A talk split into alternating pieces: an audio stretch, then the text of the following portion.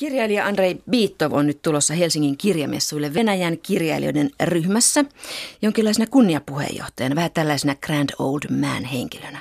Onko näin Pekka? Kyllä se näin on ja tämähän on tietysti nyt siis Venäjän valinta. Siis kirjamessuille tulee kirjailijaryhmä, joka on, on, on, lähettää nimenomaan Venäjän kirjailijaliitto. Se on heidän valitsemansa ja on heidän puheenjohtajanaan tai vetäjänään on sitten Andrei Biittov tällaisena hahmona. Biittovhan on edelleenkin Venäjän penklubin puheenjohtaja puheenjohtaja, jota hän on ollut jo parikymmentä vuotta.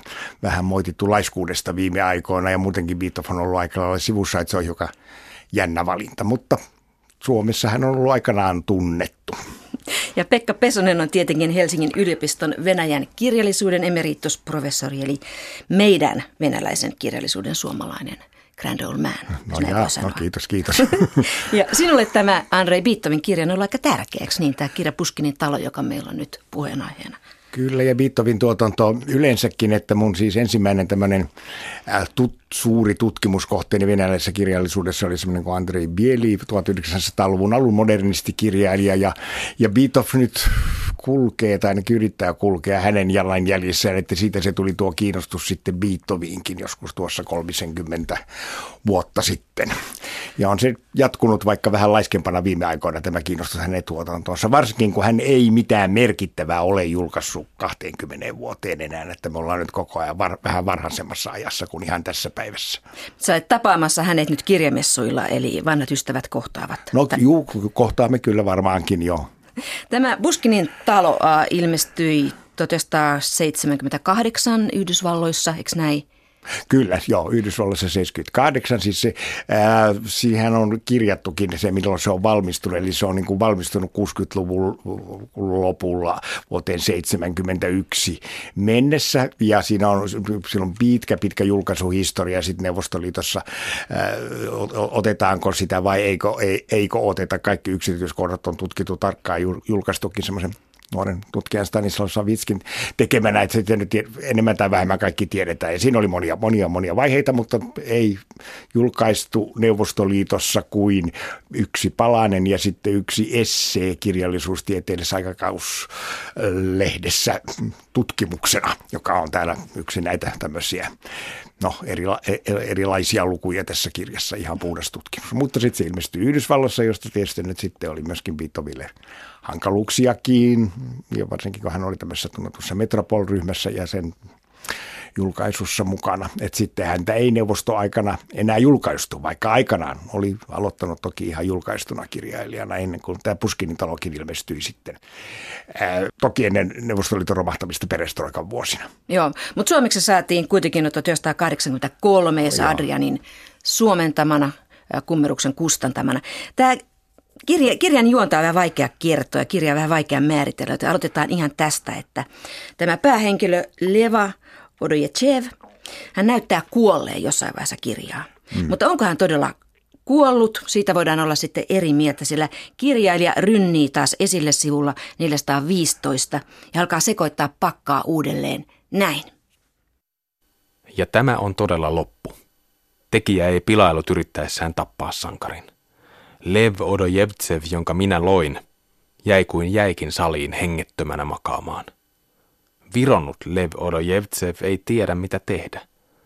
Niin kuin hänen tekijänsäkään ei tiedä, mitä tästä eteenpäin seuraa, mitä hänelle huomenna tapahtuu.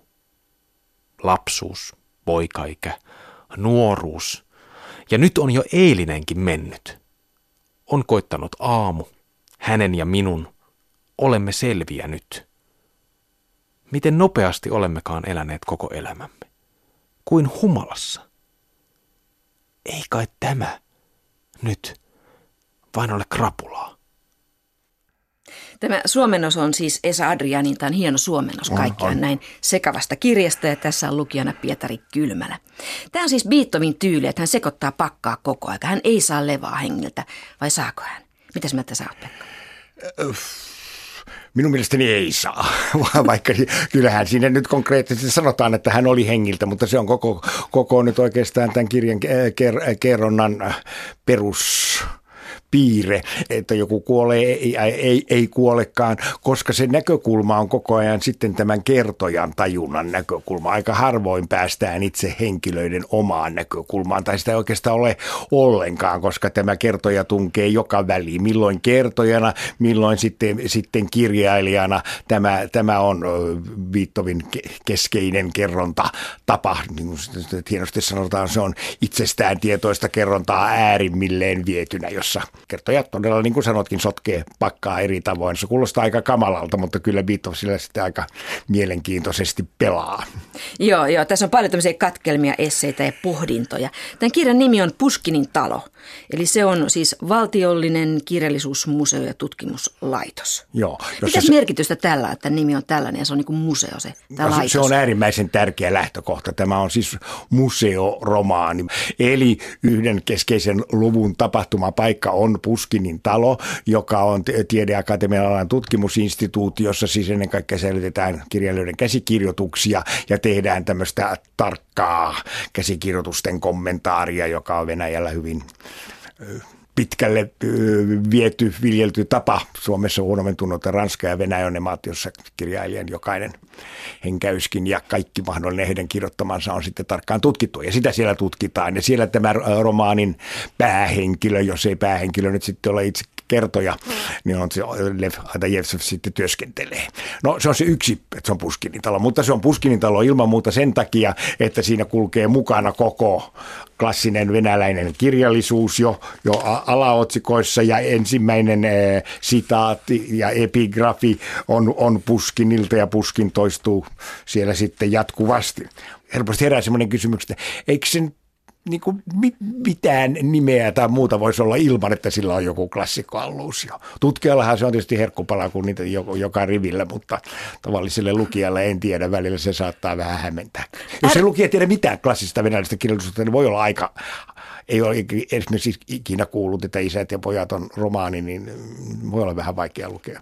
Kun sä luit tätä kirjaa nyt uudestaan, ilmeisesti sä et ole lukenut sitä muutamaan vuoteen, niin mm. ärsyttikö sua tämä?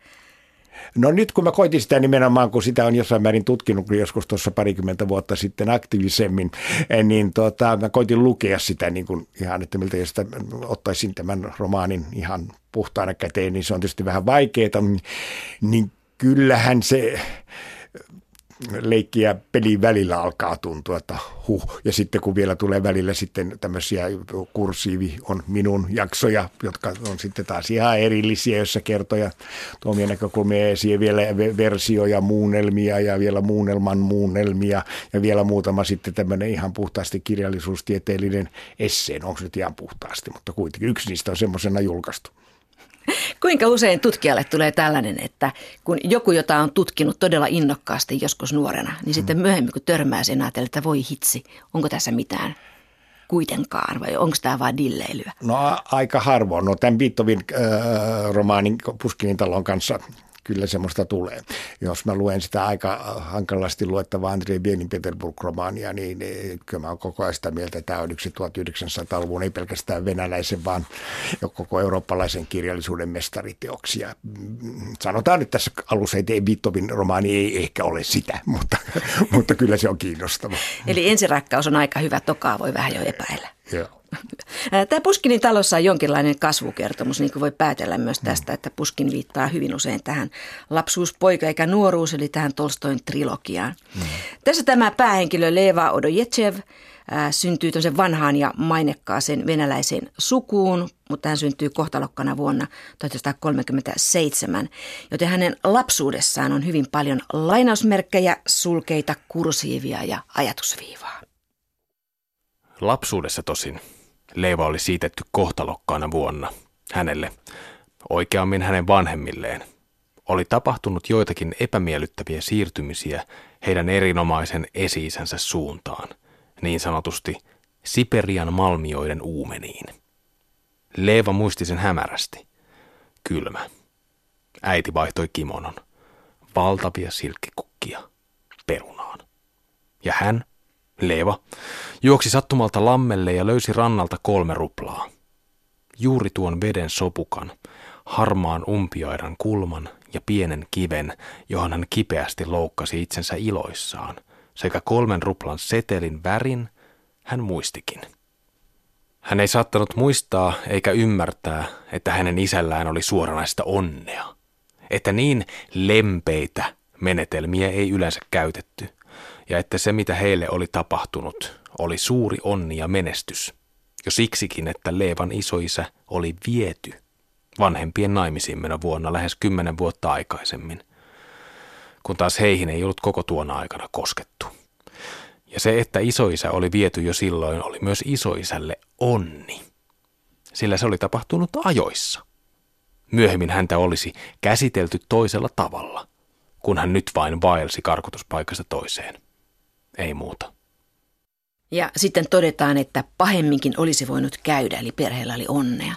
Mm. Tässä on kaikki nämä viety ajoissa käsitelty, mm. kaikki ne on lainausmerkeissä, eli ne niin kuin kätkevät jotakin sisällensä. Mitä sanot Pekka Pesonen? Kyllä, siinä on tuo erittäin hyvä lainaus, koska siinä nyt oikeastaan Beat vaikka näitä eri tasoja vihjailee, niin hän, hän ei tempuile, vaan sinne ovat vaan äärimmäisen monisisältöisiä ja on jotenkin romaanin hengen mukaista, että ne kerrotaan noin. Siinähän nyt yhtyy monenlaisia asioita, siis Vito Fitze on syntynyt 37, niin kuin hän nyt sitten on pannut tämän sankarinsakin syntymään, eli hän kertoo omasta ajastaan. No sitten tuo isä, isoisän tausta, ne eivät sitten mene yksin hänen, hänen, hänen omien esiisiensä, eikä heidän kohtaloidensakaan kanssa ainakaan suoranaisesti.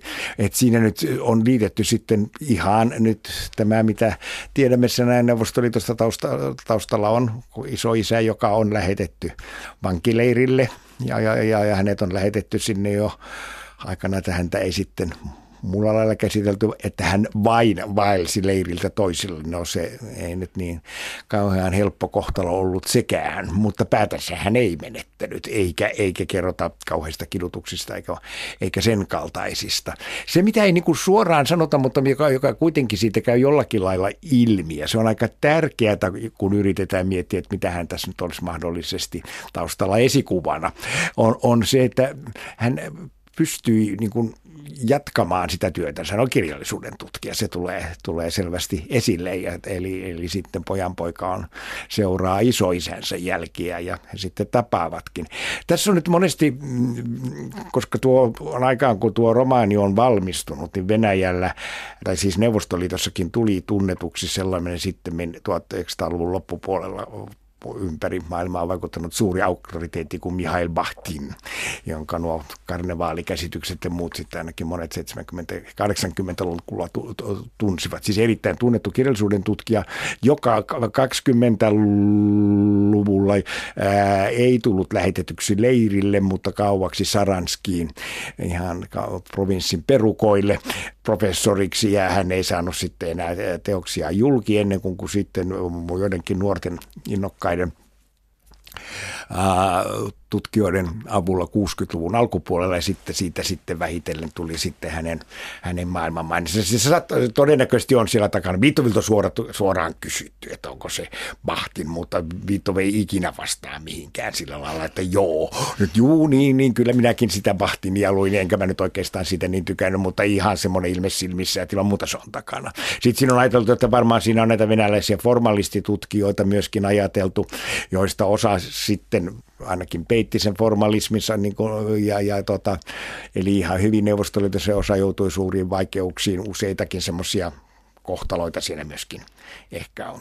Tästä tulee, kun tämä lukee nyt, niin tulee mieleen se, että mitä aikaa vasten tätä kirjaa kannattaa lukea. Kun ajattelee, että Puskinitalon tärkeitä vuosilukuja, tämä on kirjoitettu 1960 4-71, hän määrittelee se itse näin. Ja tämä julkaistiin sitten Yhdysvalloissa Venäjäksi 78 ja niin edespäin. Niin jotenkin tuntuu, että tämä aika, mitä tässä kuvataan, niin tämähän on poliittisesti, tämä suojasään aika, eli 60-luvun alku, Joo. onko? Joo. Se seuraa niin kuin jotenkin selvästi Viittovin omaa elämää, eli tämän päähenkilön opiskeluaika on sama kuin hänensä, siis 37 syntynyt, siis venäläisittäin Viittov alkanut opiskella 50 56, se 55-56. Hänhän ei opiskellut kirjallisuutta, vaan hän, hänestä tuli vuori-insinööri, mutta kyllä tämä tämmöinen intohimo kirjallisuuteen oli olemassa, että lähinnä oikeastaan tästä koulutuksesta tuli vaan sitten se, että hän matkusti tutkimusmatkoilla ympäri Venäjää ja nämä matkat ovat sitten hyvin, hyvin tärkeitä. Ne ihan konkreettiset nämä nuoruuden matkat, niin ne tässä romaanissa eivät nyt kauheasti näy. Mutta kuitenkin niin. No mutta eletään siis juuri, juuri suojasään vuosia. Niistä on kysymys, koska siis ja oikeastaan niin kuin Vitto Falkonut kirjoittaa romaania suunnilleen niissä vaiheissa, kun se suojasää sitten alkoi muuttua taas tiukemmaksi ajaksi 60-luvun puolivälissä. Joo, ja hän panee hyvin merkille tämän ajan ja aikakauden. Hän kirjoittaa näin, että aivan kuin aikakaudella olisi kasvattu, mutta ihmisellä ei. Eli hän mm. kirjoittaa hyvin paljon siitä, miten aika muokkaa ihmistä. Ja tavallaan se tuntuu niin kuin näin, koska hän on aika nuori siinä aikana, mistä hän kirjoittaa. Mm.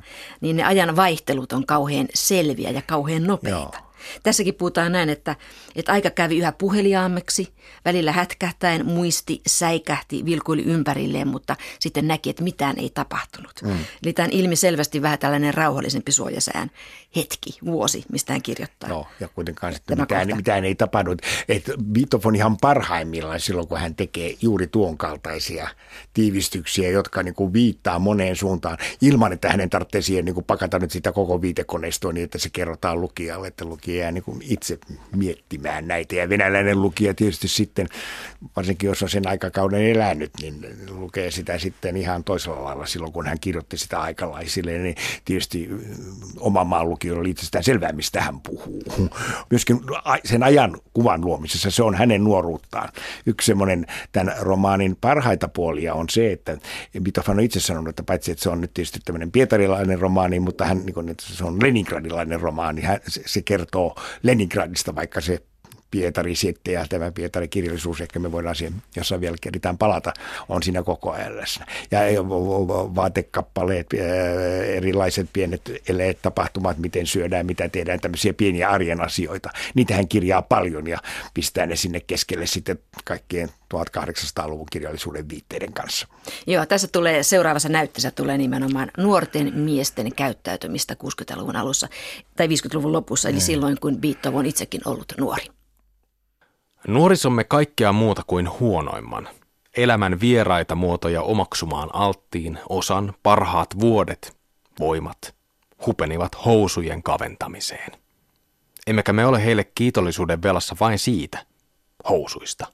Emmekä vain vuosia myöhemmin seuranneesta vapaasta mahdollisuudesta leventää niitä, housuja, vaan yhteiskunnan työläästä totuttautumisesta muun suvaitsemiseen.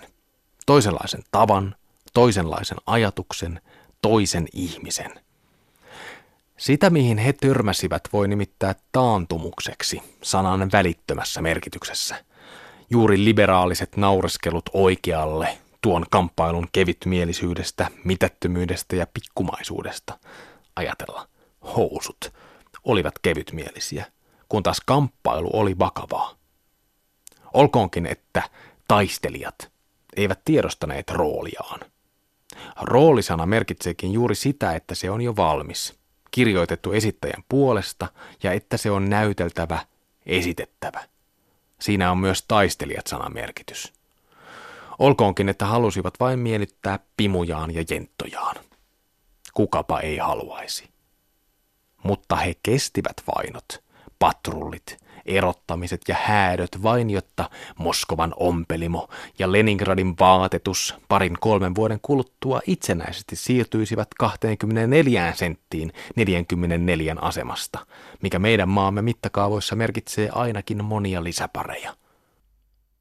Tämä jatkuu sitten sillä tavalla, että nyt nämä housupioneerit ovat vanhentuneet ja syrjäytyneet, mutta heillä voisi olla sotaveteraanien lailla oikeus takoa humalaisella kädentyngällä rintaansa – koska hekin ovat taistelleet Neuvostoliiton puolesta, kun neuvostovotkaa vaihdettiin suomalaiseen teryleeniin. Pekka Pesonen, mitä ajattelet? Onko tämä kauheita rienausta? Ei, ei se musta ole rienausta. Se on, se on, no, no, no tietysti se, jos otetaan niin kuin sota siihen tuolla lailla mukaan, niin onhan se rienausta sen sodan käydeen sukupolven näkökulmasta ja kyllä he sitten toivat sen selvästi esiin, mutta sitä omaa sukupolvea ja nimenomaan yhdistäen siihen nyt sitten niin kuin tämmöiset älymystön tavat kokea ja toimia ja sitten taas, sitten taas nämä ihan vaatteet, jotka yhdisti, yhdisti sitten ihan niihin, jotka ei välttämättä nyt kirjoja lukeneet ja kaikkia kirjojen läpi katsoneet.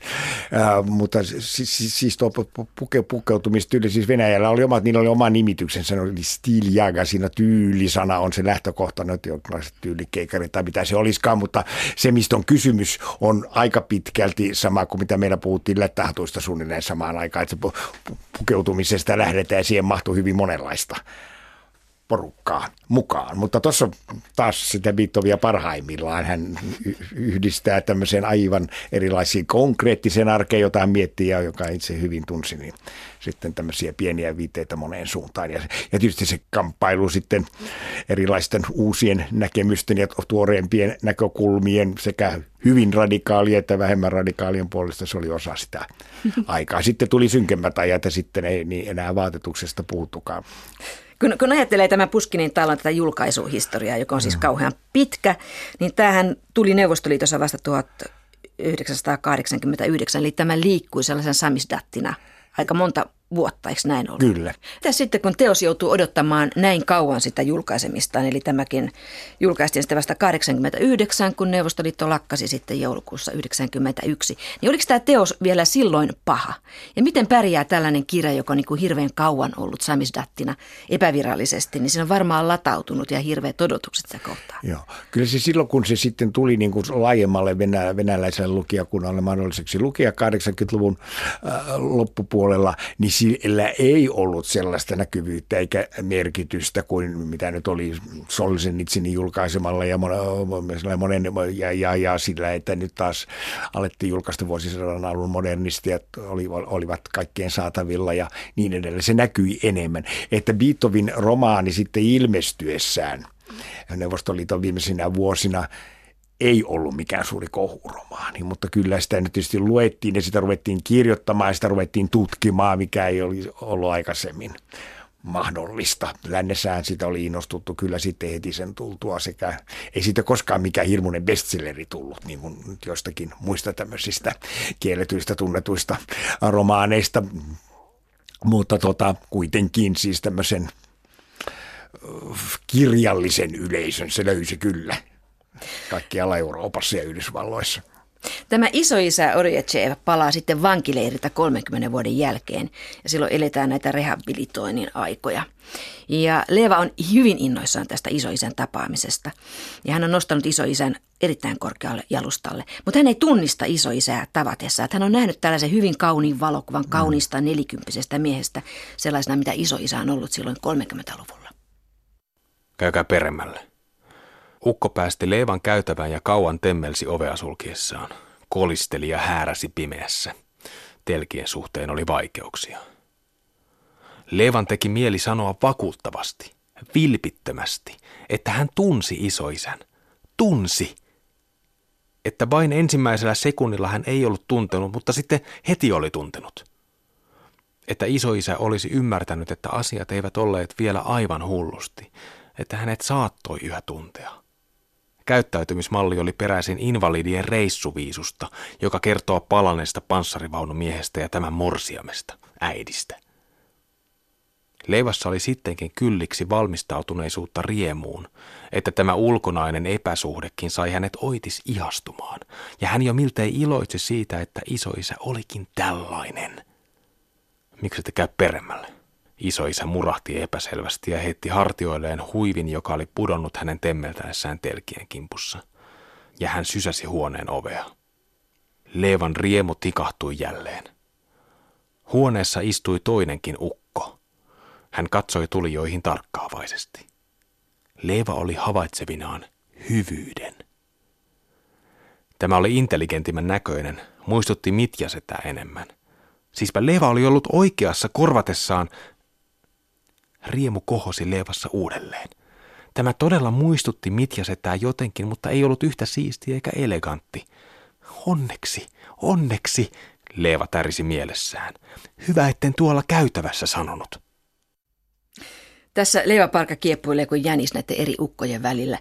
Ja tämä kohtaus on kaikin puolin kiusallinen ja pitkä. Tässä mm. mennään sitten semmoinen pitkä venäläisen humalan kaaren kautta sitten, sitten lopulta päätöksellä. Eli tuntuu, että Beethoven tökkii tässä kyllä aika kipeää kohtaa. Mitä ajattelet Pekka Pesonen? Kyllä, eri, eri, erittäin kipeitä ja myöskin itselleen kipeitä ja ehkä sitten sillä lailla omalle sukupolvelle kipeitä, että heillä siis kosketus nyt siihen, mitä edellinen sukupolvi ja, ja, ja, ja, ja isoisätkin jo vanhoina olivat joutuneet kokemaan. Se oli, se oli kuitenkin nyt kerrottu tuttua, ei, ei omaa. Juuri tuossa vaiheessa sitä kuvataan. Siksi siitä syntyi erilaisia kuvitelmia ja pitkälti tämä isoisänkin hahmo oli tämmöinen ideaali, fiktiivinen hahmo. Sitten oli olemassa tämä tämmöinen vähän keikarimainen setä, jota toisaalta arvosti ja toisaalta ei voinut, voinut sietää. Nyt sitten tuleekin yhtäkkiä sitten semmoinen vanhus, joka, tiedät, että kumpi näistä nyt on se kumpi ja kumpi vastaa sitä kuvitelmaa, sitä viisautta, sitä kokemusta, sitä kärsimystä, mitä he ovat joutuneet kokemaan Beethoven tietoisesti välttää kaikkea patetia. Jos mennään pikkusenkin patetian puolelle, niin se heti aina jotenkin vedetään sitten arjen tasolle. Mutta tuossa liikutaan hyvin herkällä alueella.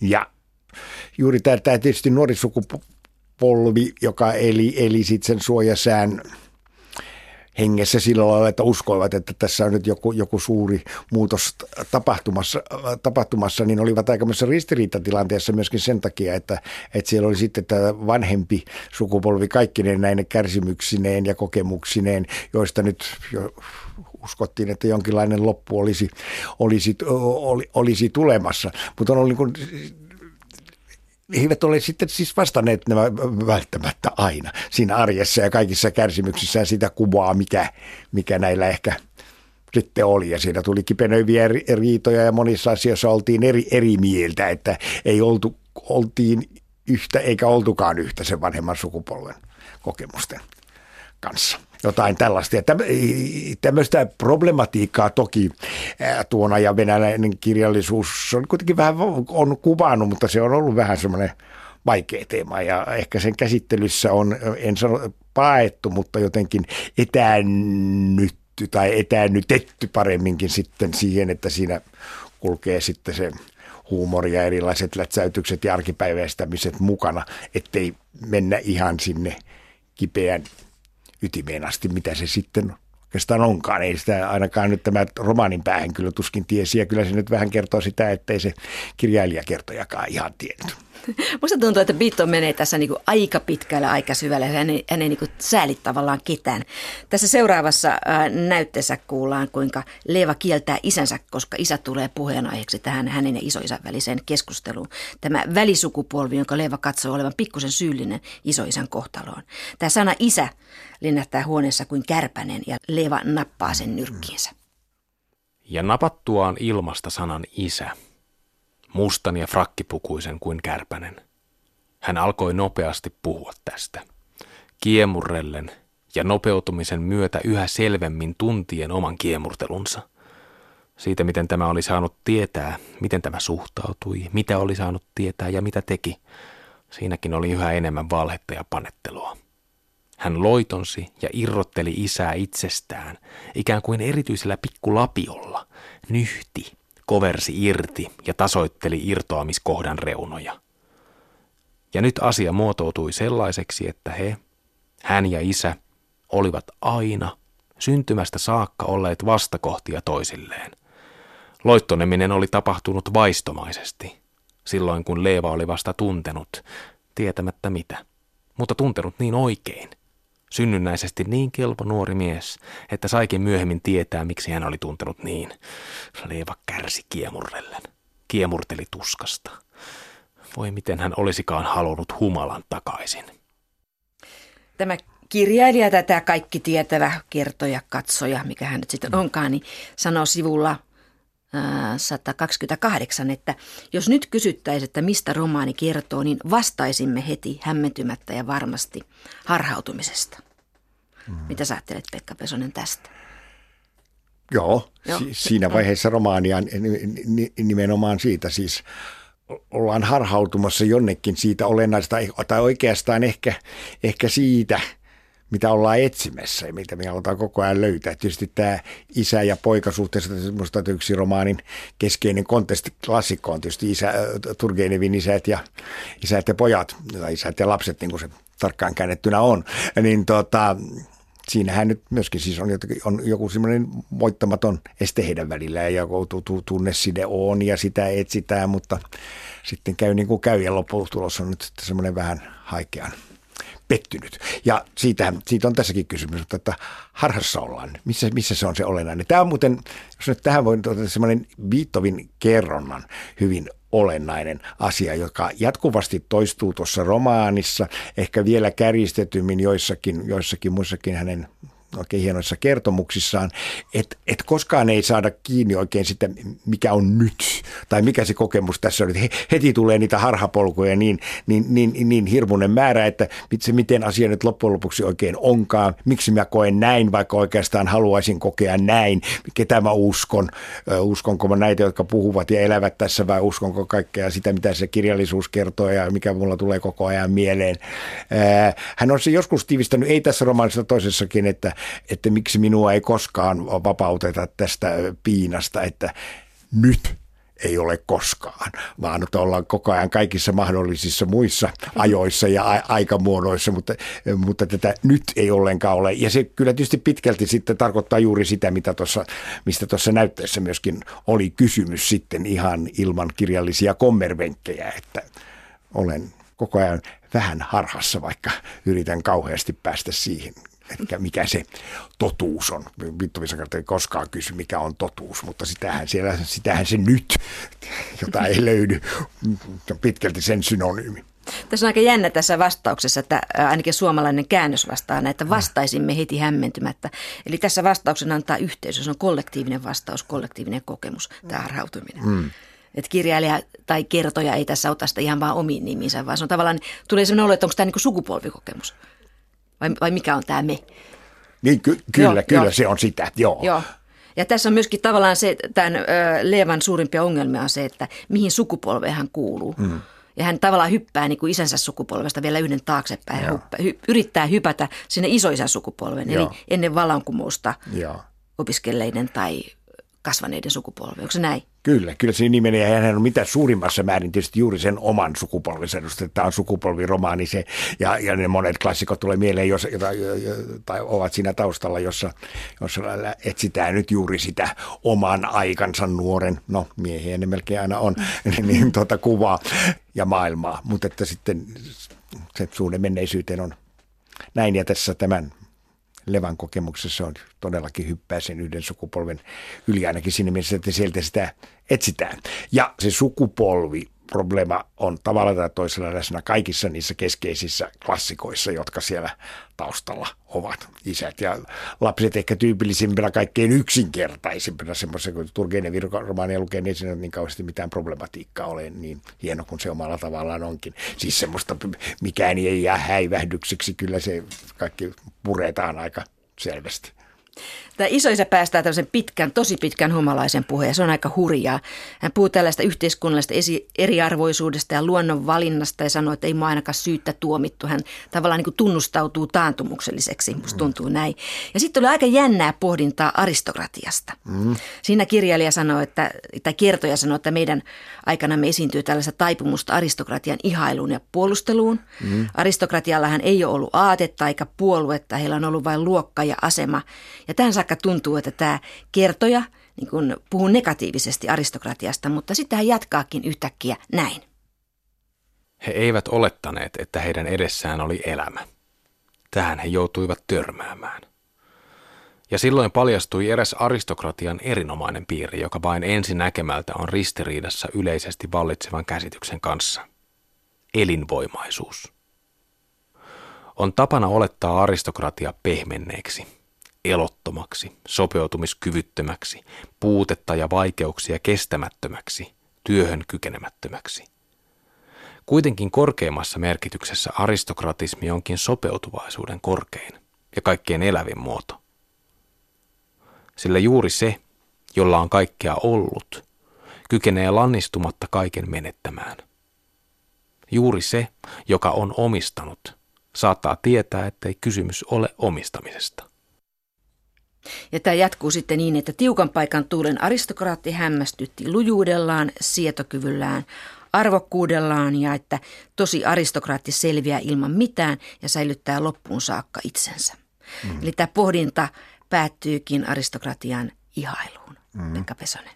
Niin, nyt kun tuota lukee tuota aika hurja kohtausta ja siinä mitä on omistanut, mitä on ollut, sitten tietysti nyt siinä se yksi taso on se, että se aristokratia, niin kun aristokrateista puhuttiin neuvostoaikana, jossa tässä nyt kuitenkin reaalitasolla ollaan, niin, niin, niin aristokratia oli yhtä kuin ne, mitä he omistivat, oli, oli, oli omaisuus raha ja muu siihen liittyvä. Mutta minusta tässä on koko ajan läsnä ja kyllä se ihan siinä tietoista on, että se omistaminen on myöskin muuta, vaan se on tämä henkisen pääoman omistaminen. Ja kyllä tämä aivan selvästi tässä minusta erittäin hienolla tavalla viittaa nyt juuri siihen myöskin sekä edelliseen sukupolveen että sitä edelliseen sukupolveen, joka säilytti tämän omaisuutensa, joka oli sitten, kun mennään kirjallisuuden puolella, niin nimenomaan se heidän, heidän luomistyönsä ja koko sen heidän oman välineensä voima, johon he kaikissa, kaikkien näiden vaikeuksien keskellä uskoivat ja säilyttivät sen. Ja vaikka tässä ei mitään sen suorempia viitteitä anneta, niin kyllä siellä nyt taustalla ovat sitten Ahmaattova, Mandelstam ja niin edelleen. Joo, tä, tässä puhutaankin ominaisuuksista sinänsä, jotka he säilyttivät. Joo. Mulle tuli myös tästä ehdottomasti, tästä tulee mieleen Anna Ahmattova ja hänen kirjallinen piirinsä, koska sitten myöskin sanotaan vähän päästä, että totta kai he kestivät niin kuin lastensa vuoksi, niin kuin Anna Ahmattova joutui kestämään poikansa vuoksi. Että, mm. että se pieni viite tässä on. Ää, mikä se oli Beethovenin suhde Anna Ahmattovaan? Hän oli nuori kirjailija silloin, ja. mutta jo arvostettu. Hän ei, silloinhan siis Beethoven ihan äh, sitä samaa sukupolvea äh, kuin ne, ne tota, runoilijat ja äh, säveltäjät, jotka rupesivat käymään Ahmattovan äh, luona äh, kellomäellä siellä hänen, hänen pienessä talossansa, ja jotka, jo, jotka sitten alkoivat kutsua itseensä, termi on heistä kuuluisimman Brodskin keksimä ahmaattovan orvot. Mutta Vittov on pikkusen neljä vuotta vanhempi kuin Brotski, mutta muutama muu siinä ryhmässä oli ihan, ihan kirjaimellisesti hänen, hänen ikätoverinsa. Mutta hän ei kuulunut tähän joukkoon. Et, et, et, ei ole, nyt mulla ei ole edes ihan tarkkaa tietoa tuosta, että kohtasivatko he, koska no varmaankin, mutta että jossakin ainakin on ollut kuuntelemassa Ahmatovaa varmastikin tämmöisenä nuorena kuitenkin, vaikka muuta opiskelikin, niin toki hän oli kirjoittava nuori mies, että, että toki tietysti tietänyt, mutta semmoista niin kuin likeistä henkilökohtaista kontaktia heillä ei ole ollut, se on fakta. Mutta ehkä jonkinlainen ihailu kuitenkin. Se, se toki, se toki varmasti. Ja jo mä luin tuota kohtaa nyt uudestaan kanssa sen, jotenkin se ilman muuta se aristokratia. No, totta kai siellä on mukana, siellä on mukana se, miten se nyt oli tapana ymmärtää ja oli opetettu neuvoston mutta hengen, hengen aristokratiastaan siinä on kysymys. Bitton pohtii näissä esseissään tai välihuomautuksissaan tai kursiivin minun kohdissaan myöskin mm. hyvin paljon kirjailijan ammattia ja kirjailijan työtä. Ja tuolla sivulla 158, mä sanon aina tämän sivunumerot, joku voi tarkistaa sieltä tämä, niin hän sanoo näin, että kirjoittaminen on aika häpeällinen ammatti. Että kirjailijan alasti ja hölöttää ja paljastaa itseensä mm. niin kuin tosi nolosti, mm. mutta juuri tässä hän tekee tai tulee näkymättömäksi ja suojatuksi. Että kirjailija suojautuu paljastamalla. Mm. Mitäs mieltä saat Pekka Pesonen tästä? Joo, koska siis paljastaa voi todella niin hirveän monella tavalla. Jos me ajattelemme, miten Beethoven paljastaa, niin vaikka tuo äskeinen esimerkki, se aristokraatti, hän, se, se, heti kun hän sanoo jotakin, niin ne olivat sellaisia ja tällaisia, niin meillä tulee niin, mutta on yhtä aikaa myöskin tätä ja tuota Beethovenin paljastukset ovat aina tämmöisiä monimielisiä. Hän sanoi, jatkaa näin, että me tiedämme kirjailijasta kaiken emmekä mitään, ei edes kuoleman jälkeen, vaikka pengommekin jokaisen kuitin ja kirjeen. Mm. Pitkän linjan kirjallisuuden tutkijana, oletko samaa mieltä? Joo, olen, olen. Jo, jo. Se ei, siis kaikki ei selviä näitäkin kuitteja ja papereita ja kirjeitä loppumattomiin kaivamalla. Joskus nuorempana oli sitä mieltä, että niitä ei tarvita ollenkaan, mutta emme nyt sitä mieltä enää ole. Ottaako se päästä, kun ei pääse ihan perille? Mm. Harmittaako sinua tutkijana? jos et sä pääse ihan perille kuitenkaan. Kyllähän tutkija se tietysti aina täytyy harmittaa. Tietyllä lailla hän tota, tietysti aina haluaa päästä perille. Mutta kun on kirjallisuuden tutkija, niin uskaltaisinko mä nyt tiivistää näin, niin se nyt ihan kaikkea, koska parasta kirjallisuutta on se, jossa ei ihan koskaan ihan perille päästäkään, vaan ollaan juuri siinä ja siinä.